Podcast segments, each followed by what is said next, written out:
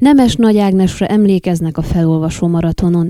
A Kájoni János megyei könyvtár előadó termében tartották a felolvasó maraton hivatalos megnyitóját, amelyen Gyulai Artur intézményvezető köszöntötte az érdeklődőket tudatva, hogy idén hat országból több mint 30 ezer felolvasó jelezte részvételi szándékát.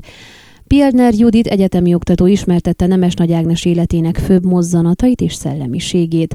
Mint jellemezte, páratlan gazdagságú életútja és költészete az oktató számára is meghatározó élménnyel bírt.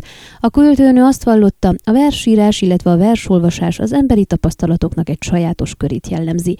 A kettőt pedig az élmény kapcsolja össze, tudatta, majd hosszasan taglalta költészetének főbb ismérveit.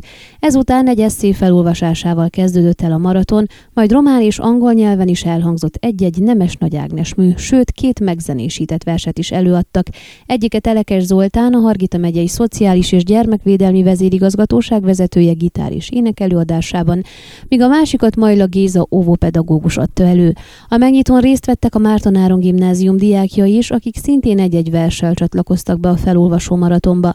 A nap folyamán még többek között a Segítő Mária Római Katolikus Gimnázium diákjai, a Care to Travel Egyesület és a könyvtár alkalmazottai is bekapcsolódnak a maratonba.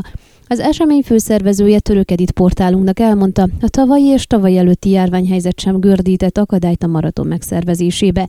Nagyszerű kezdeményezésnek tartjuk, hiszen 2021-hez képest idén 17 ezerrel többen jelentkeztek résztvevőnek.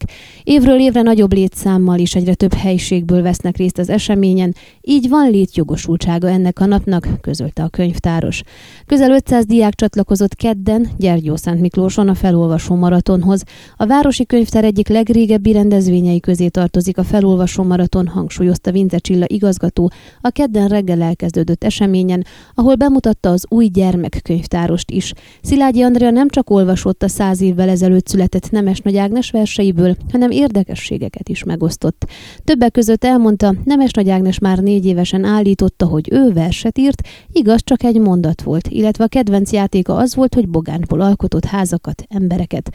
Kedden délután fél négyig egy egymást váltják az osztályok a Gyergyószent Miklósi Városi Könyvtárban, hogy ismerkedjenek Nemes Nagy Ágnes munkásságával, és olvassanak vagy meghallgassák társaikat.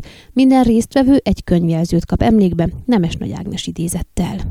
Ön a Székelyhon aktuális podcastjét hallgatta. Amennyiben nem akar lemaradni a régió életéről a jövőben sem, akkor iratkozzon fel a csatornára, vagy keresse podcast műsorainkat a székelyhon.pro portálon.